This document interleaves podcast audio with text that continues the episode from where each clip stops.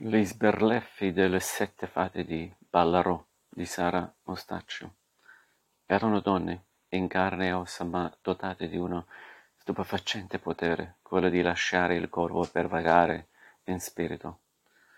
Le coordinate geografiche, la piazzetta, più simile a un cortile, di fronte al monastero di Santa Chiara all'Albergheria, a pochi passi dal mercato di Ballarò, c'è una torre di pietra dorata soffocata da molti palazzi. Ora le coordinate fiabesche. In questa torre s'adunavano sette fate il cui ricordo è rimasto impigliato nel toponimo.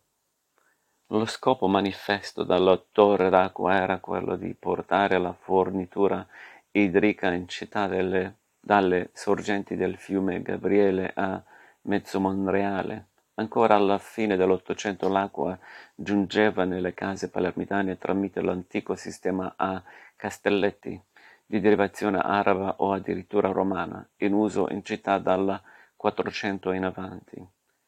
Sulla base del principio dei vasi comunicanti, l'acqua di una sorgente giungeva tramite condotte sotterranee alle torri di raccolta che dovevano trovarsi a una quota pari a quella della fonte. Ma la torretta in questione aveva anche uno scopo assai più arcano: dava asilo ai raduni delle fate e dei loro ospiti. Nella notte si animava di colori, luci e suoni e alle feste scatenate partecipava a sua insaputa anche qualche mortale prescelto dalle fate per il loro divertimento, da riportare nei propri letti in, memora- in memore tanto del ratto che delle baldorie notturne al sorgere del sole.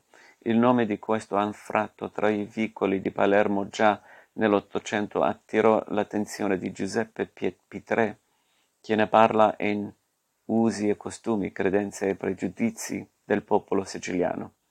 Entras tu, curtigu di lì setti fati, la notte chiù, ci, vigniano sette donne di fuori, tutti una chiù, bedda di un'altra. Ma chi erano queste fate?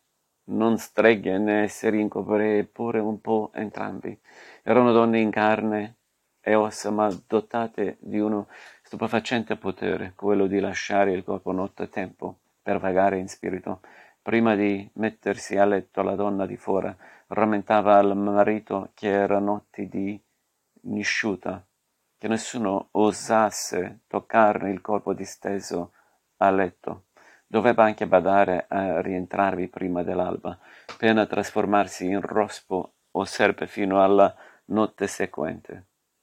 Le sette fate di Palermo facevano parte di una più vasta società di trentatré potenti donne siciliane agli ordini di una mamma maggiore, detta anche Savia Sibilla o signora greca, residente a Messina e perciò talvolta confusa con la fata morgana legata alla leggenda dello stretto, al suo cospetto doveva presentarsi ogni nuova donna di fuori per la sua iniziazione. Tre volte a settimana, nei giorni pari, si riunivano per parlamentare, poi in volo si recavano sull'isola di Ventotene o a Benevetto dove avvenivano i concili con le consorelle e lì decidevano quali benevolenze elargire che legami spezzare o annodare, quali castigli infliggere.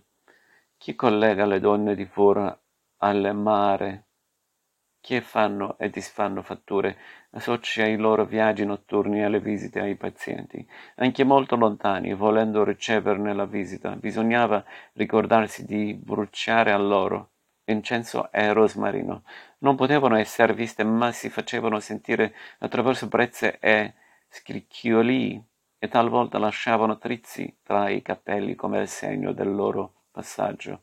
Il groviglio di capelli, impossibile da districare, non andava tagliato per non incorrere nel rischio di contrariare le donne, né andava della vita. Le lasciavano soprattutto ai bambini, verso cui si mostravano tenerissime, a meno che non avessero antipatia alla madre, allora se ne servivano per farle i dispetti, spostandoli lontano dalla culla e nei casi estremi sottraendoglieli a volte sostituendoli con un essere che del bambino era una coppia sbadita, emaciata e malaticcia. Quello dello scambio magico che è un topos corrente di cui persino Pirandello si servì nella novella Il figlio cambiato. E il cantautore cantane- catanese Cesare Basile ha ripreso la leggenda della donna di Fora che sotta- sottraggono i figli nella canzone Setti Veniri Zuppidi, contenuta nell'album Commedia del 2019, e il canto di un bambino scambiato che ricorda le sette veneri zoppe che lo presero di notte, gli intrecciarono i capelli e lo condussero sotto il mare. Di queste e altre donne misteriose della tradizione siciliana parla Elsa Gugino e infatti Sibille e altre strane donne da troppo tempo fuori catalogo. Vi cita anche la piazzetta delle sette fate facendo riferimento ai resoconti dei processi dell'Inquisizione siciliana che si con- conservano a Madrid. Una prescivendola ammise di aver visto nei pressi della torre una compagna di donne trasformarsi in animali e dedicarsi a orribili malefatte.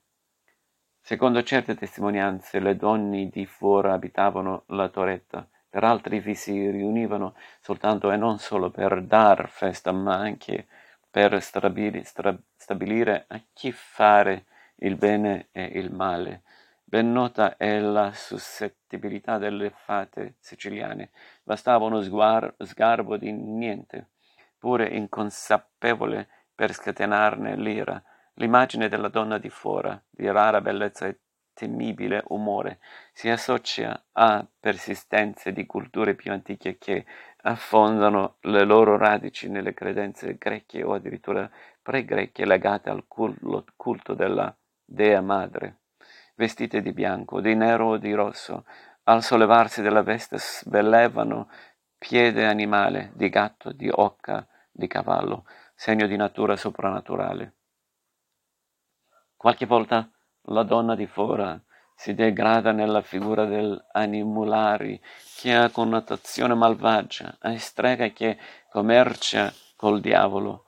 Le animulari escono di notte e volano con un arcoallaio Aninulu in siciliano, il che fa subito fa pensare alle parche, ma anche alla maledizione della bella addormentata, punta come da profezia dal fuso di un arcollaio stregato sfuggito ai roghi.